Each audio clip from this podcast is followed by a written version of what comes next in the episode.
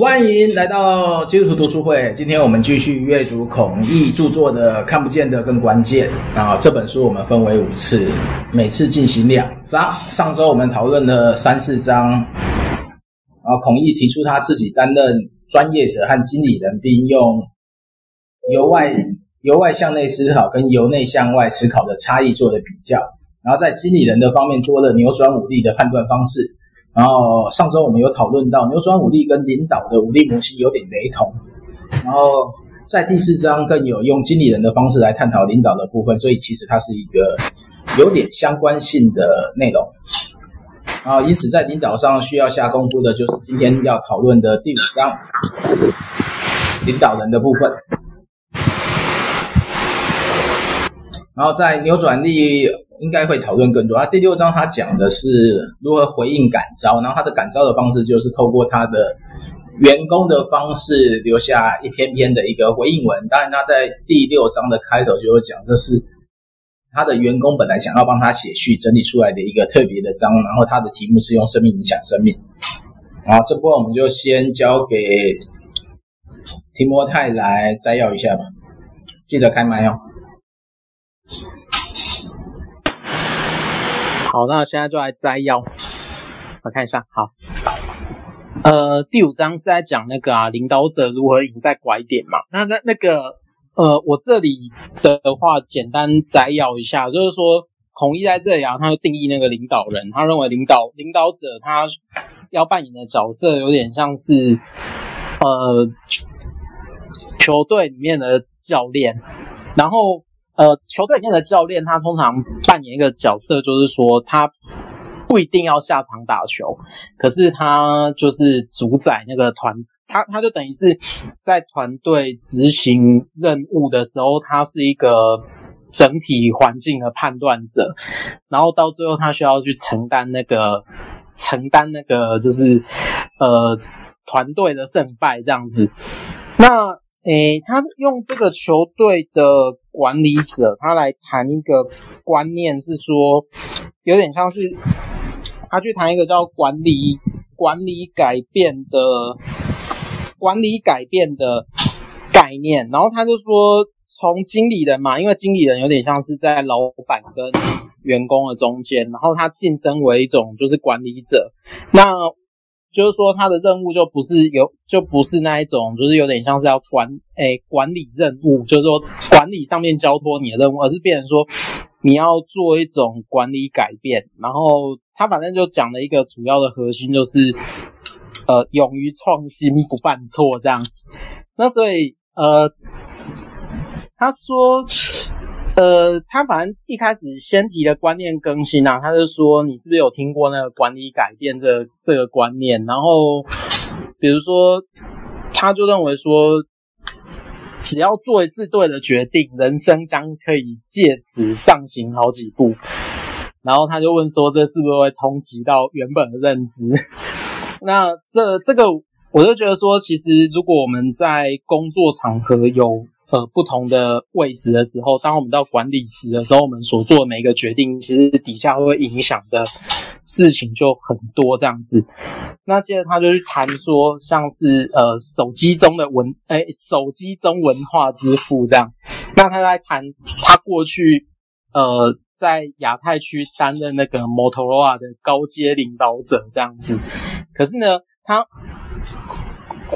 他会看到，他就在那个时候会看到说，手机市场就是在地化的需求，可能就是他在中国市场去看待看那个，他就看到说手机中文化的这个需求，可是呢，他变成说他没有办法研发，然后所以他就用了一种方式去，呃，想办法把把这种就是手机中文化这种东西把它塞进去，这样子，对。然后，所以他在这里就会提到说，呃，领导者啊，就需要做到一个东西，就是说，你要你要有那个策略能力，然后去预期就是未来市场的需求跟机会，然后去订立政策方那个策略的跟方向。然后第二个就是有人脉的能力嘛，就是说你需要去处理好各方的关系，然后去激励跟影响他人。那接下来就是你要你要能够有。有能力去做业绩，然后特别是在执行的过程里面去掌握每一个环节。那也要有决策的能力，就是说做完决定以后，你必须要承担不管是成功或者是失败的后果，然后去把整个组织带到另外一个层次，这样。那最后是你要有原则，就是说你在这个过程当中，你需要能够持守一种诚信，然后并且尊重他人，不管是你的对手也好，还是你的员工这样。那所以他就认为说这个东西啊，这种他一定是要扭转武力嘛，然后来来套当前的工作状况。然后我觉得他前面的这四个，不论是策这这五个，不论是策略啊、人脉、业绩或决策或原则，我觉得他都是一个在工作的时候他可以去去判断的东西。所以他他就他就基于这五个原则，又发展了一个就是。比如说企业它，它比如说领导者，他会决定说一个企业发展方向嘛，那他就会说，你需要在这过程当中先逐步用七个原则去去去实践这样。那他七个原则主要是说，你需要有一个就是呃，他他会说你要远大志向啊，然后有企图心啊，然后并且积极的思考。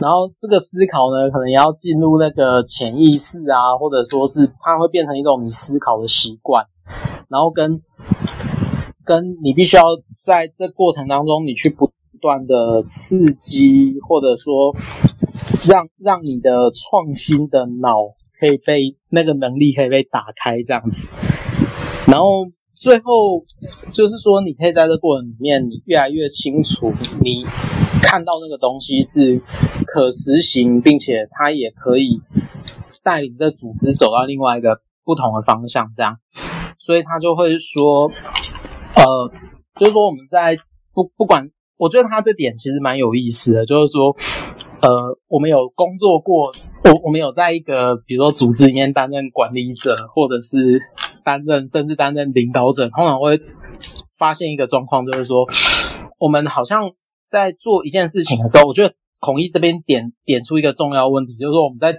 面对一个决定，比如说呃我们在做一个决，我们在做一个可能会改变我们未来呃策一一个公司策略的的决定的时候。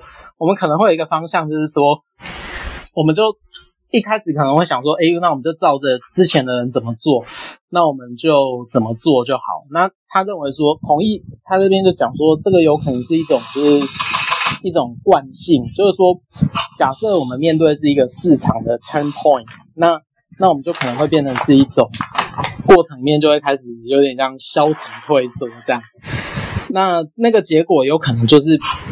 会变成我们在那个关键的时刻就会走回头路这样，然后虽然暂时会得到一种稳定，然后但是它过程面就不是很精彩。那另外一个是，他有一个说赢在拐点的话，那他就有可能是说，我在这个过程里面我要怎么去实践实践这件事情，然后然后他就举那个例子，就是说。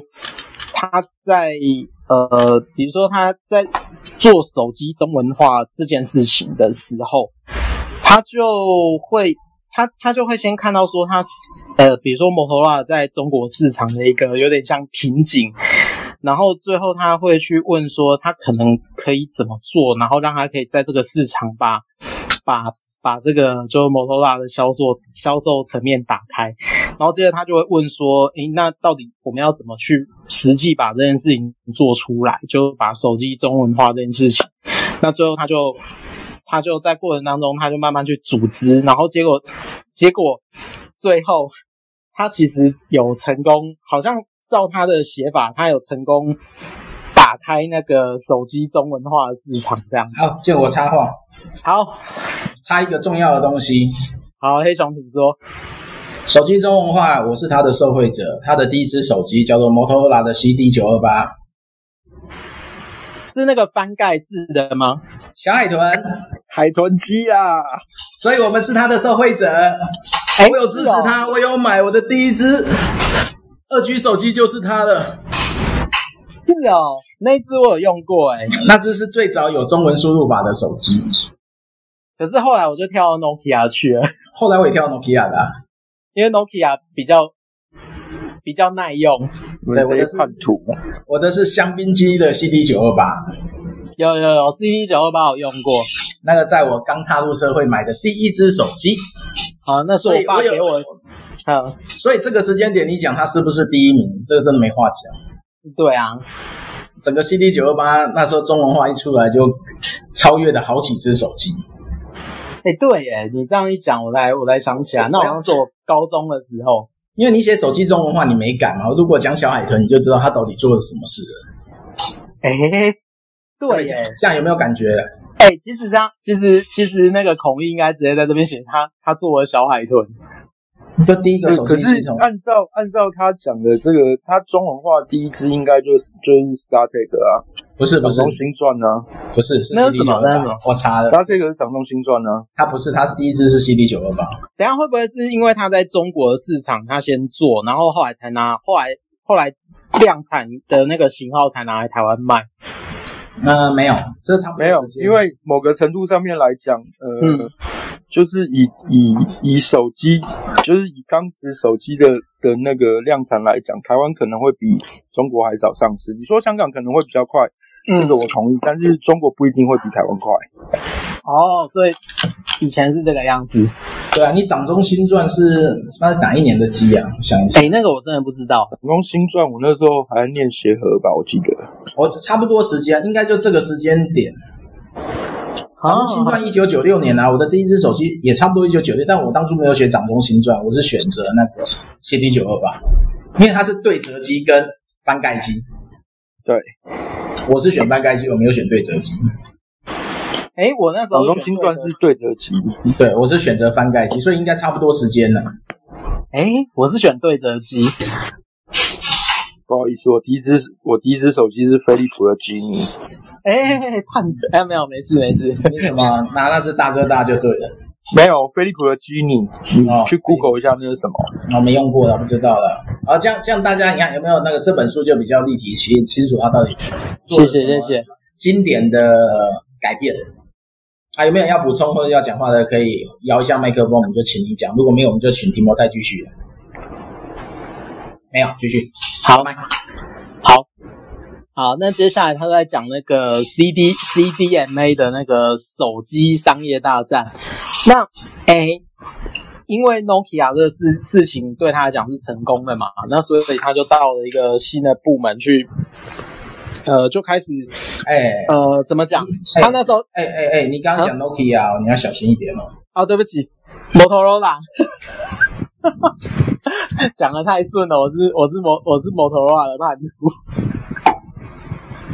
好啦，他他在他接下来在讲的是那个一九九八年的那个摩托罗拉的手机，他他的业务从那个顶峰跌到谷底嘛，然后他那时候负责亚洲区的亚洲区的东的那个业务，那那个时候他就变成了一种。就欧洲，它就新，它它开始一个新的技术叫 GSM 嘛，然后接下来亚洲有一个新的技术是那个 CDMA 这样，那 CDMA 就变成是那个那个孔毅他接下来的那个任务，那当然他就变成说，他这里就在分享说，他当时候接接了这个新技术研发的这个部门的时候，他就发现说。韩国是他很强劲的竞争对手，然后他现在的公司内部，他出现了一种怎么讲？部门跟部门中间有那种就是协调不是很协调的状态，然后就是说他的团队，他的团队就是两百五十个工程师被分成四个部门，可是四个部门呢，它中间的关系或沟通不是那么流畅。那所以他就变成他面对一个不太容易经营的的的状况，可是呢，他后来就我我觉得他是一个蛮蛮蛮有趣的状况啊，所以他在这里就在情境这边就会说，诶，如果你是你里面就是说，如果读者面对这个状况啊，比如说接管新的部门之后，发现哇，那那个状况不是像你想的那么顺畅。然后这四个这四个公这个四个 team 里面，那个关系都不是很好。然后你要面对一个强大的竞争对手，就是比如说韩国，然后他呃尽国家的力量在研发那个新的技术，然后。外面呢，比如说可能公司的高层一直想想要说，想要看你怎么回应那个市场的现况，然后媒体也等着在看你要怎么处理这件事，那你会怎么回应？那我觉得他他这个问题还蛮值得我们去想一想，这样。那当然，我觉得他这边孔毅就说他在这个过程里面算是。算是算是成功的把这件事情处理掉这样子，所以他他他就拿这件事情来分析，就是说，如果我们只凭眼见，然后靠一种惯性的思考的时候，那当然他就会说，他可能会面对一个状况就是，呃，失去亚洲的市场，然后让韩国去把这个东西去去这个市场占下来这样子。那所以他，但是他可能一开始看起来是逆境里面最保险的做法，可是呢，最后的结果有可能会很糟，就直接失去那个市占率这样。那他就说，那他那时候做的一个决定是说，呃，他直接去吃掉韩国的。有有那个技术生产的那个小公司，然后就有点像是把它把它把它并购这样子，然后他最后的结果当然就是造成那个就韩国企业它就暂时没有办法进到美国市场这样子，所以它其实是一个我我觉得蛮有意思的啊，就是说我们可能在他那个位置都不太敢做这种决定这样。所以他的反思学习里面就是说什么随时备战啊，然后伺机进攻啊，然后以这种以攻代守的突围策略，然后你要怎么应用，然后预期取得的结果是什么？那我觉得我可以改一改他的问题，就是说我们如果在我们如果在一个企业里面，我们是决策者的时候，然后我们有手头上有一些你可以知道的资源，然后你也知道有一些可见的竞争对手。那你你的一个决定有可能会翻转整个你的产品的那个局势。那你要怎么样在评估评估一些就大环境的发展趋势的时候，你下出一个关键的决定或一个很漂亮的指导棋？那我就觉得他其实这个故事是蛮蛮值得继续看下去。这样好哦，哇！黑熊打了一个很有趣的东西，摩托罗拉的第一支智慧型手机天拓 A 六一八八这样，然后他是说，呃，智能手机它从语音到数字的典范转移，他这里有谈到一个典范的转移，我觉得是蛮有意思的，在第我看一下，他有一个，他他在一四四那个图。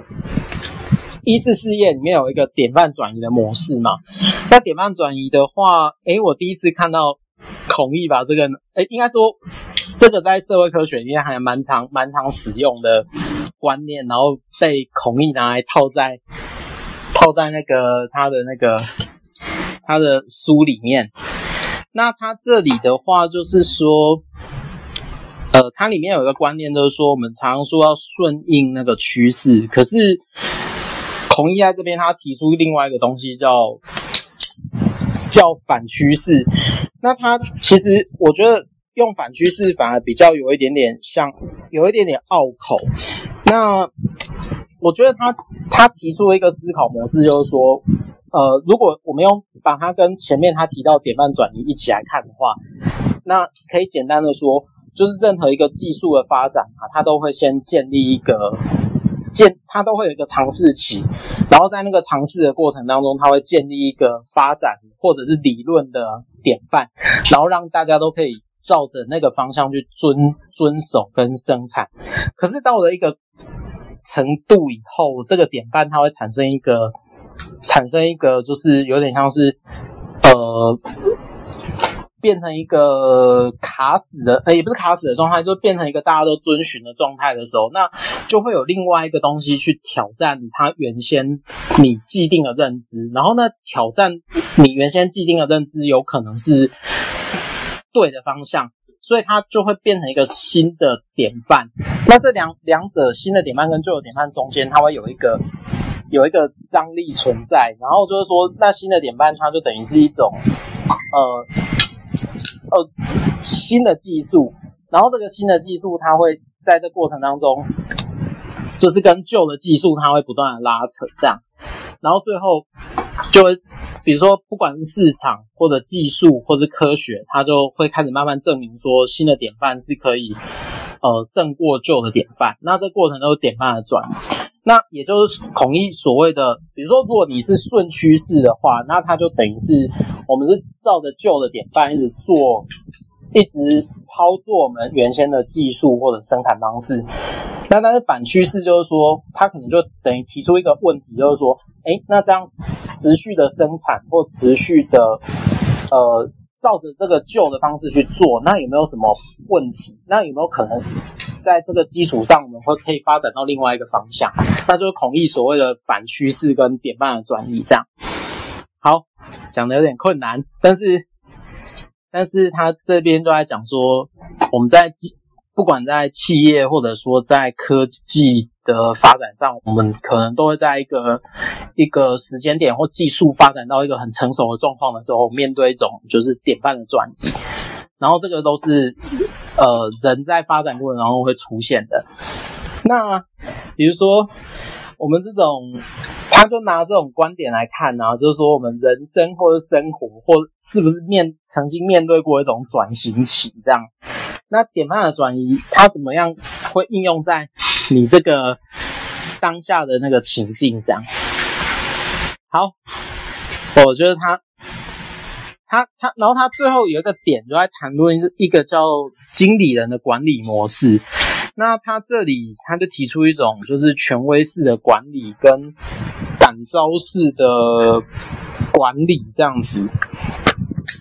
好，那他这边我觉得它定义权威式的管理。比较有点像是它的出发点是为了利己的业业绩，然后所以它会使用一种比较有点像高压利用，然后就是它它的原则就是把部署当作是你业绩产生业绩的机器，然后所以你会对于部署的的管理或者说对属下管理会比较是控制型的，那感召式就有点说是。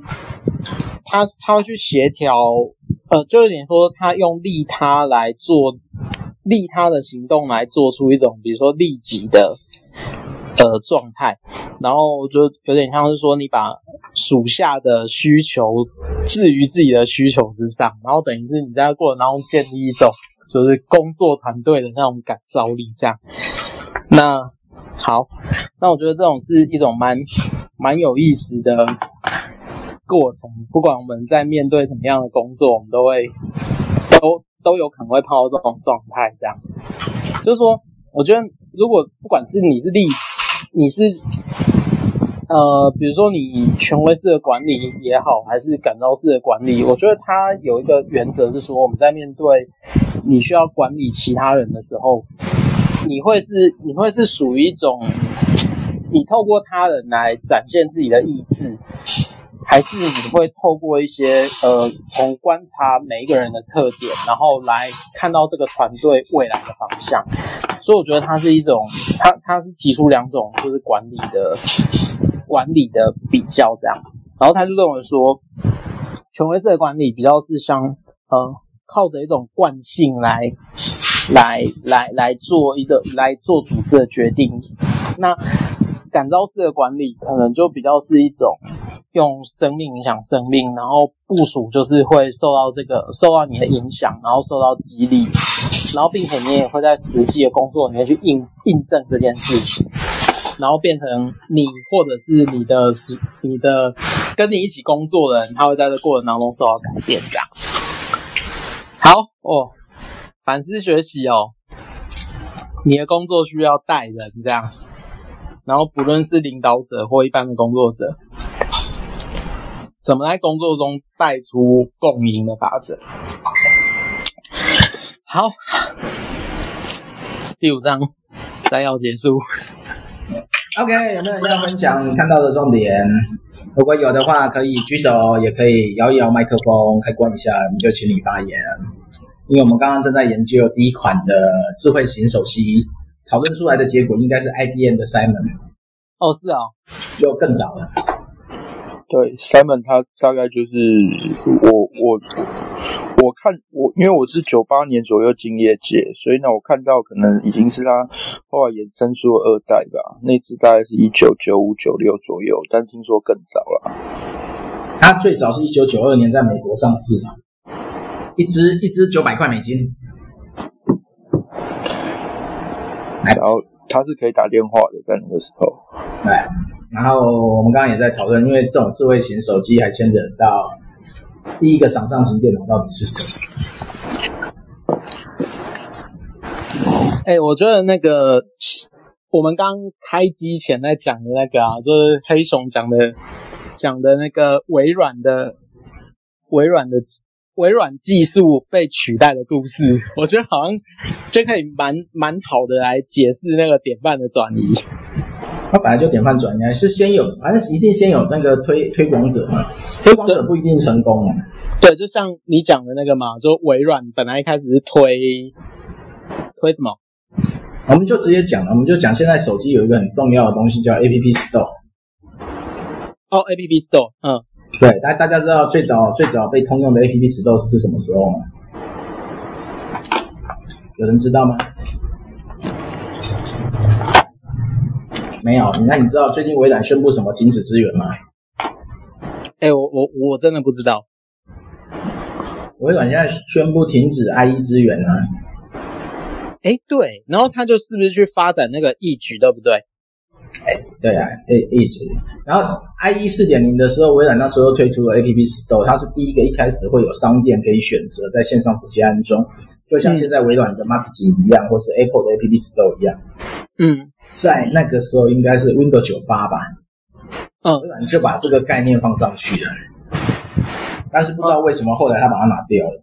但实际上他证明微软那时候的推测是对的，大家根本不喜欢安装软体，不喜欢去买软体来安装，而是应该线上直接下载，只要网络在可行的时候。所以这件事从那时候到现在呢。我大我大概在我大概在二零零二年吧，读过一本书，嗯，叫做 Killers APP。它其实，在那个时候就已经预言未来，在二零零二年就预预言未来的十到二十年，就是呃所谓的通讯通讯机器会走向软，就是它上面就可以有软体下载了什么这些东西的。嗯，对，所以我们就一直搞不懂为什么微软要放弃这件事。微软的 Pocket PC 的失败也是失败在这一点。嗯，然后我稍微有查一下，统一那时候谈的 Linux 的系统，那以时间点来讲，就在那个时间了，第一款。嗯，第一款就摩托罗拉第一款智慧型手机就是用 Minus 的。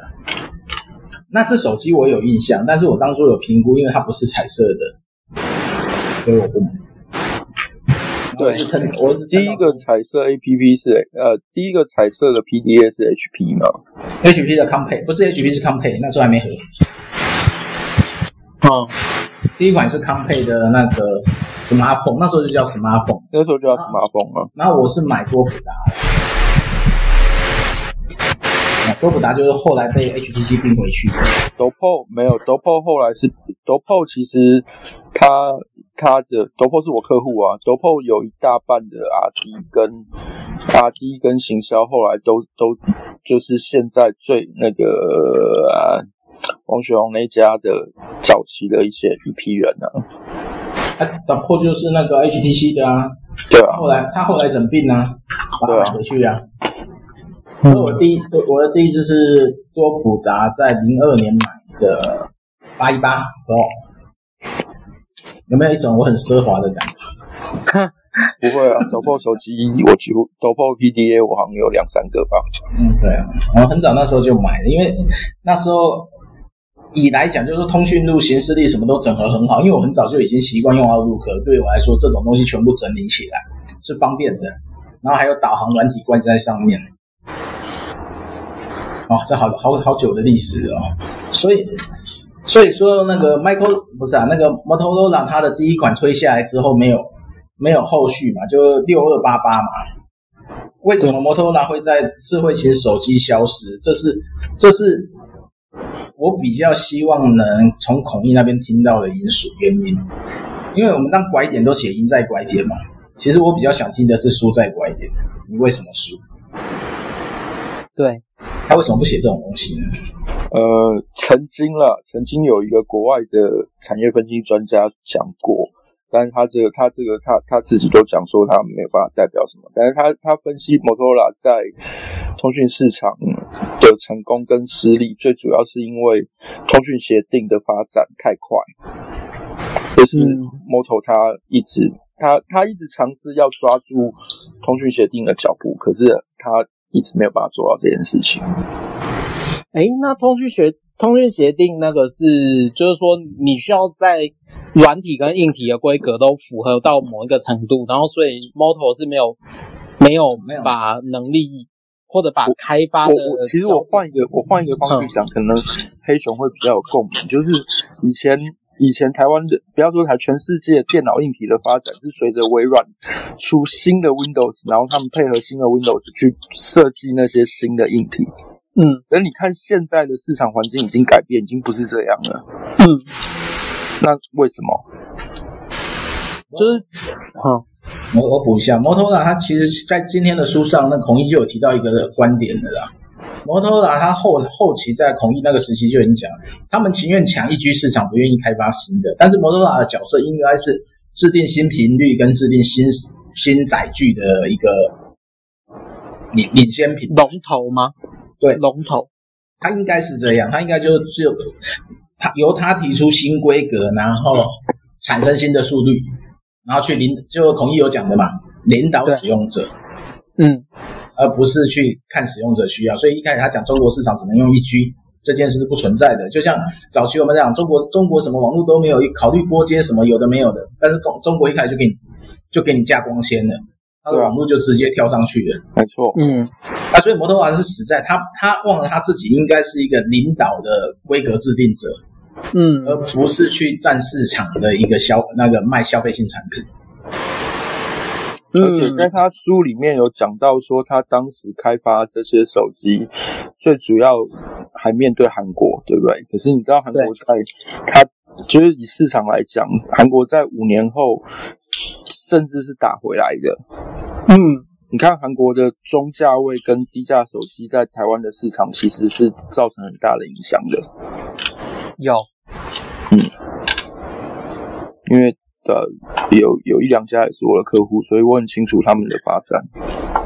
哇，哎、欸，这个东西真的要听你们讲哎、欸，因为我觉得有时候听孔毅在讲的时候，好像我都有些东西我很难连上来。很难对他讲的东西有共鸣，对啊，而且而且他是第一个选择 Linux 做 kernel 的，按理来说，他应该是领先者，他应该要能能直接，那时候应该三个并驾齐驱嘛，iOS 嘛、嗯、，Microsoft 嘛，那再就是 Linux kernel 啊，但是它为什么 Motorola Linux kernel 就不见了，然后完全被 Enjoy 取代？嗯。Enjoy 的安卓的前身的参考对象就是买摩托罗拉。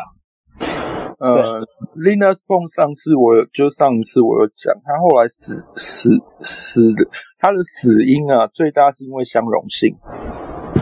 没有啊，我必须要讲，你安卓也是 Linux Phone，它的 kernel 是 Linux 延伸呢，它是建制建制在 Linux 上的 Java 为起点。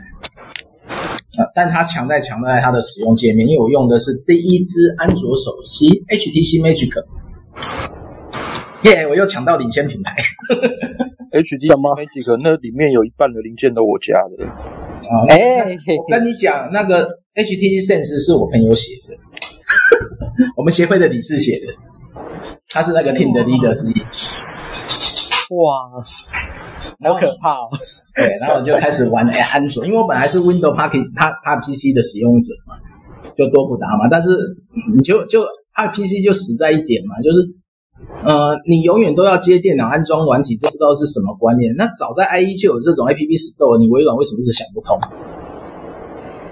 嗯，所以其实很多东西都，你如果错失第一第一个先机哦，就算你抓到先机，你错失了那个良机，说真的，延续性就等于没有了。那、嗯、还有还有就是，你领导客群要领导对时间嘛，不然你要点话转移，轮到你的时候，你就是被淘汰那一个。HTC 就是这样啊。你我们我们现在我们就讲讲一个，你知道那个手机，我们用手势把它放大缩小，嗯，那个是 HTC 发明的，不是哦？那好像 Novell 的哦，没有没有，那是那是 HTC，那是哎哎，等于是 HTC 开始做下去的，那是在手机做，但是实际上它最早的技术应该是在 Novell 的啊，是那那那个是在那个是在平板电脑那时候手机触碰之后，他们就研究几个手势。反正这种都专利来专利去的，要去查专利最早是被谁注册走了，但不代表他是第一个了。对，也不代表他可以把那个专利发扬光大，因为你只要碰到典范的转移的时候，你没有你没有做相对应的调整，那大概就会被当成是牺牲品这样。好了，我们来让看看有没有人要发言的啦，不要就我们三个补充嘛。那那在第第五章的部分有没有人什么要补充的？北方有没有要说话啊？没有听你们分享就很精彩了，因为这些我真的很少去接触。哦，那 Rocky 有要说吗？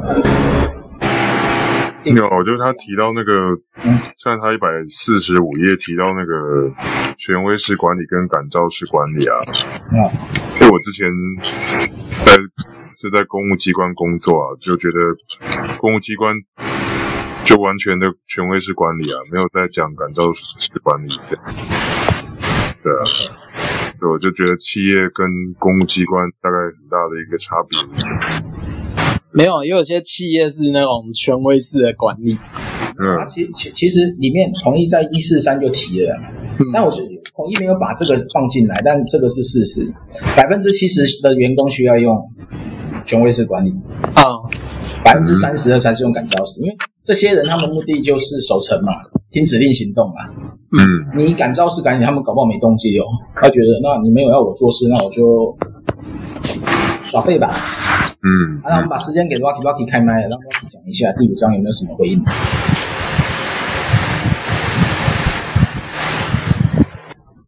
听呃多一些学习，这个这方面我这个。不是有了，哎、欸，跟你们好，那小凤有没有要补充的？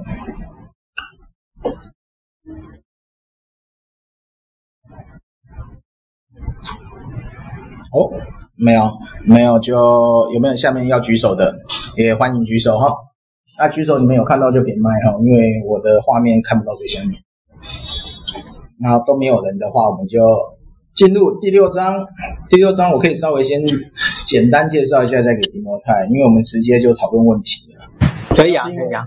主要是因为第六章哦，它它一开始在第哎，这是第几页啊？第一百五十页就告诉你了，这是推荐文。一般来讲，这叫推荐序。一个推荐序可以放在书的第六章，这一点我也。很神奇啊，很神奇。对，推荐序变正文，然后，然后有趣的是哦，我就觉得里面有很多东西，就是有点那个呃，先射箭再画靶的感觉，因为等于是应该说，孔毅拿到了这些推荐序以后，然后他就把他认的认知的扭转五力补充在上面，说呃，这个员工的对他的欣赏是属于哪几力？所以他就补上去了，然后哪些东西是属于生命，他也补上去的，所以你就可以看到每一个光。我觉得每一个光应该不会是推荐者写的，而是孔毅补上去的。因为那个如果你加上去就觉得很怪嘛，对不对？对，销售销售方面的眼力魄力，怪怪的。所以我觉得应该是说哈，就是说他在一百六十页就讲嘛，全球也只有少数的几个公司有勇气、有能力做到这一点嘛，对不对？一般我们都是满足客户需要嘛。对，只有只有孔毅敢领导领导用户嘛，所以这是眼力跟魄力嘛。嗯，但这个眼力跟魄力绝对不会是当初那个什么 Brian Lu 写的，我觉得不会是，应该是孔毅看完以后补上去说那个 Brian Brian 的 Brian Lu 他为什么会写他他他写这个代表是哪些？对，但也有可能是真的是这些人写的，我不确定啊。嗯，可能就是他有一个作业嘛，就是那麻烦大家哈，那个把那个扭转武力放进去哈，既然要写推荐信，要麻烦把这个武力放进去。嗯，也是有可能啊，这我们不能确定。但我觉得有点是后补啦。当然，当然可以讲说有这么多人愿意为他写，就代表他是一个好主管啊，大家肯定他了，这个是没话讲了。好，那你就稍微，我们就稍微一题一题来讨论吧。好啊。不一定每一个都要了，就是没有没有回应，没有共鸣，我们就跳过下一题吧。对啊，来先吧。好，他一开始，诶，他一开始先提出那个就是好那个最高领导的境界啊，有点像是他认为做事要外展，以及他他要反内卷这样。那他就先提出北美的那个状况，他。他他认为内卷是一种有点像是短期提高生产力，然后过度过度强调硬体的精益求精，然后就是说以以他前面提的例子啊，然后他认为说在开发的过程，他会先选择成熟的平台，然后他会买一些专利，然后使用一些已经开发成熟的软体。那在这种状况底下，他他认为说他会产生那个内卷，然后他认为说在亚洲，他负责那个那一块是是一种比较外展的那个东西，那他就会认为说他是创新长期呃创新跟长期突破思潮这样，那他会着重在发展内在的核心，他他会先开发一些新的软体，然后特别是网络跟云端这样。然后，然后以他自己的结果，就是他会他会创造，他会自创一个平台，然后研发新研发一些新东西，然后舍弃掉他原本就有的平台，用的是开放的平台。那他这这边他就讲说，他放弃微软，然后只用那个 Linux 做 Linux 作为那个开发的开发的东西，这样。那诶，好，那他认为最高领导的境界啊，是在于说你要激励跟启发这样。那诶，他这里有提到说操纵式领导跟启发式领导。那他操纵式领导有点像是他前面，其实我觉得他有点像他前面讲的那个权威式的领导，所以反正就是说你你。你对你的底下的人，或者说你你管理的人是用用类似像一个口令一个动作，然后你会建立在一种不是不是那种信任感的状况底下，然后你会给予过多的指令这样，然后还有一个是启发式的领导，就是说像我们后面讲的那个那个叫什么？叫感召式管理这样，我觉得他是他是他是。比较类似的东西，然后他说，如果你是领导人，你可能会采用哪一种风格？对啊，然后，好，所以这边有人要讲吗？那我觉得不不需要不需要谈，不需要停下来，不不需要停下来讨论，我们就继续继继续讲下去，就直接直接直接把重点带过去好了，因为我们现在八点五十二了。好，那赶快把每一个的。情境体验，对，念完就好了。好，一起讨论。好，哎，他这边他反正他前面那边有一个有有一个小结啦，然后他小结以后就问一个问题说，如果你是领导人，然后你领导部署的过程，你会透过愿景。就是试图要激发他们的使命感嘛，然后或者说，如果你是工作者，你是不是抱持着一种就是内在的使命感在从事当前的工作？那在情境体验上面呢，他就说，如果你身为领导人，面对部属突然遭遇家庭变故，甚至需要离职，你可能会做什么反应？那接，诶，那。接还有一个是，你若身为一个领导人，你发现了团队成员为了彼此的面面子，回避团体里内部的矛盾，那你会怎么做来？你你面对这个状况的时候，你要怎么做？那接下来他就在讨论说，呃，如果你是领导者啊，你花了大部分的时间在带领团队完成目标，就说你会花大部分的时间在带领团队完成目标，还是在检讨或指责团队为什么做不到？那接下来他就在讨论说，你会不会主动，就是这些都是以你是领导者作为前提，那你会不会呃主动跟团队分享愿景，然后鼓励他们？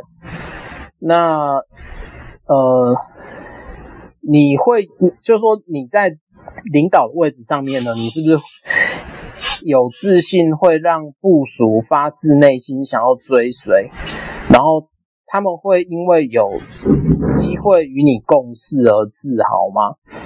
那，诶，接下来是说，接下来下一个是说，如果你的底下的主管啊，他受到其他部门的刁难，你会挺身为他摆平那个困难吗？然后，特别是你可以让你所管理的这些人，他能够有更好的发挥吗？这样。那，诶，接下来他就在讨论说，你如果在领导的位置上，你会过度管理，还是你会微观管理？或者说，你有没有办法做到用信任作为管理的基础？这样。那接着他就把那个范围拉大，就是说，如果你是跨国企业的领导人，你会推动本地人才的培培养吗？然后或者说，你会不会因为任务跟特性的不同，然后对主责的同事采取不同的领导风格？然后，好，就主要是这些这些问题。OK，所以这个留给领导者。然后这些问题，其实你可以把领导者换成牧师吧，或者是教会吧。或者是教会的长子吧，长子同工。对啊，因为这这个问题其实是蛮蛮适合去探讨的。因为我们先不管是不是跨国企业啦，嗯，你愿不愿意推推动培养计划？这是一个很务实的东西啊。诶，这很重要啊。比如说你有培养计划，然后你能够在这个地区落地，然后你能够在这个地区主动成长。它可能才是一个组织要维持动力的的基础。但是我一直都想当冠老板，那个免洗筷用掉换一双。哎，惯老板。嗯，对啊，其实他提的这种东西，你这样看，我觉得统一提到他在上一章就提到一个，其实美国文化也没有想象中到那么好，只要一个企业大型到僵化，大家还是在固有自己的权利。哎，对，对于外面的外面的一个发展，也都采取不信任嘛。嗯，因为你看哦，孔毅在那个他的亚洲那个方案嘛，内卷还是什么？因为他已经太大了，一定会内卷嘛。因为大家为了巩固自自我利益，一定会选择保护自己嘛。对，然后选择最安全的方式嘛。但是你继续看他那个北美的内卷嘛，跟亚洲的外亚洲的外展，如果他这样一直走下去，摩托的按理来说应该可以。成为现在智慧手机的一个一个领导体系，嗯，因为他谈互联网、谈云端应用嘛，谈开放性平台嘛，然后没有被微软用。如果他当初选微软，就必死嘛，对不对？Nokia 最后赌错了嘛，赌 Mango 嘛，哈，赌 Mango 我还有的，我跟你讲，但真的是效效能太差，虽然界面好用，但资源太少啊。嗯因为它没有给足够的开发者可以在上面用，对啊，因为我们现在用完用手机有很大一个东西，就是你要够开放平台，要我要需要什么东西，我可以额外安装嘛，就 plug in 的东西要够多嘛。嗯，所以我觉得，如果他从亚洲跟美北美发展来讲，确实是有差的。是的，对，所以如果说那时候这样走，然后跟 Google 在合作，摩托罗拉应该不会差。现在摩托罗拉手机都是安卓手机的了，很久没见面。对，所以在这今天的这个第六章，大家有没有要回应的？对，今天今天我已经讲太多话了，提摩太也讲太多了，我们留给 Rocky，Rocky 要先讲，看到 Rocky 开麦了。对，我那个就是刚刚呃，就是有谈到那个黑熊讲到那个。安全的问题，我觉得这个蛮实在的，就是说，就是我感觉一个企业大到一个地步哈，就是里面很多员工会会到那边上班，是因为他有安全感。那这个是没有办法的事情，就是说，呃，企业到一个地步，他也觉得有责任去照顾他的员工，所以他他。对那个冒险性会受很大的影响，这是呃好像难免了。就是说，我们会去找一个大公司，因为我要养家活口，我就是基层员工，我管不了那么多，我就是要一个安全的地方啊，月底能够发薪水给我哈啊，这个是最重要的事情。那这个公司福利好，那更好。但是你说要怎么外展，什么呃？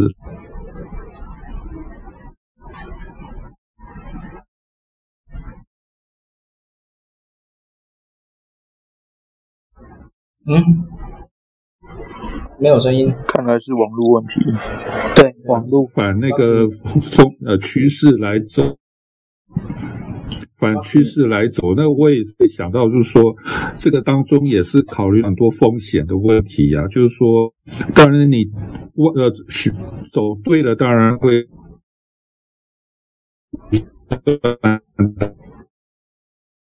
但是。将很多问题，很必须要去考虑啊，不是说呃反反那么就一定会好的结果，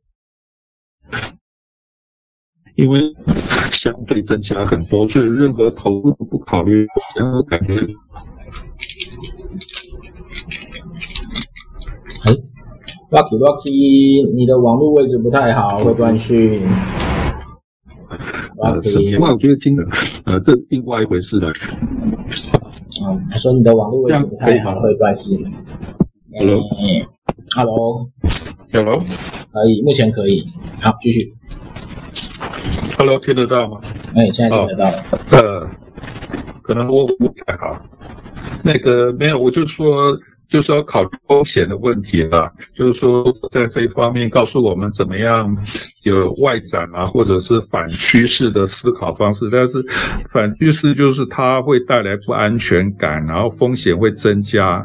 那感觉作者在这方面呃比较少跟我们提到这一方面，或者是他自己有什么其他的看法或者办法，这是我一点疑问。啊，另外就是我们今天讨论，我也联想到这个很有趣，美国的这个。这个企业家就那个马斯克啊，特斯拉那个马斯克，那我觉得。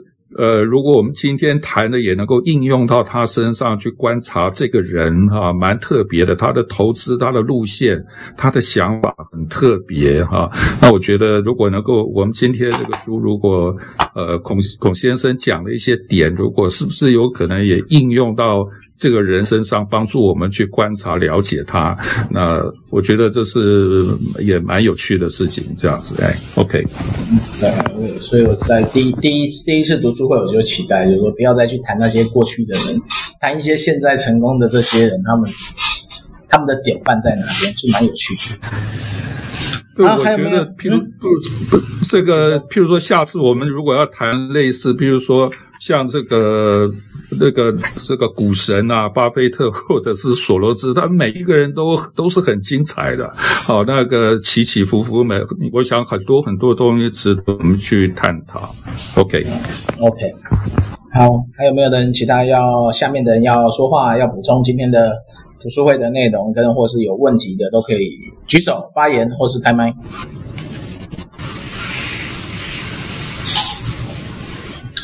哎，所以提摩太帮我看一下有没有人举手啊？好，目目前是没有。OK，好，好，没有没有，我们就预告一下下礼拜的东西了。下礼拜就回到信仰层面。这本书为什么是一堆牧师推的？就是因为它第二部分开始就是谈论它跟信仰的关系。所以那个这下一部分开始就是那个提摩太的专业领域了，就不再是我们的专业领域。什么？我好害怕。因为他引用了很多经文啊，那我们就要实际上讨论这个经文适不适合这样用。嗯，对不对？当然都可以用啊，就是说环境适不适合。所以下礼拜第七章就是人生目的嘛，来到世上做什么？为了荣耀神，对不对？啊，对，没错。第第八章，第八章讲的是真实身份，神如何量身定制我，对不对？嗯，所以接下来的两章就是回到信仰层面的探讨。当然，嗯我们不知道他怎么写的，因为这本书，所以孔毅的作品是我第一次读的。然后当然现在现在启示出版社他的几本书，如果有兴趣的人是可以看，就是《赢在扭转力》跟《双职事奉》嘛，《双职事奉》很多有一阵子很多教会在推啦，但是我哥就提到一点呢，哎，大家都双职侍奉，那就没有全职牧师，或是不支持全职牧师了，那全职牧师怎么办？这也是一个问题啊。好，你可以发，你可以把你的专业做到更好啊。嗯，就那个、啊，如果说全职牧师，我觉得就是在这个领域做更好嘛，对不对？对啊，那是开开开开玩笑啊，就是说哪个牧师会花大部分的时间在希腊文跟希伯来文上面？啊，没有，没事没事。我们昨天有遇到一个牧师，花很多时间在虾皮上面。哎。哎、欸，对耶，对耶，昨天有遇到牧师，对对对，嗯，双职侍奉的典范，双职侍奉，对不对？其实，哎、欸，有台湾台湾蛮多牧师，例如说像早期那个什么天国文化的那个叫什么斐利，嗯，北利本身就是一个企业家，对啊，然后哎，台中那个过世的。萧祥修牧师是不是他也同时是企业家跟牧师的身份？没有啊，现在现在活着就高雄那个啊，哦，YK 会不是杨董哦，杨董他建设公司嘛，所以双十四梦对这些已经有钱的单位很 OK，但像像我们小教会的牧师，就这次我们就先先题外先扯一下，那下次再来看。就是说，像我哥就直接讲啊，那对大家都喜欢看这种双职牧师成功的典范。然后觉得他们很有钱，然后牧师生活过得很好，然后回到这种全职侍奉的牧师的时候，那个呃调薪水的这个事件就越来越难。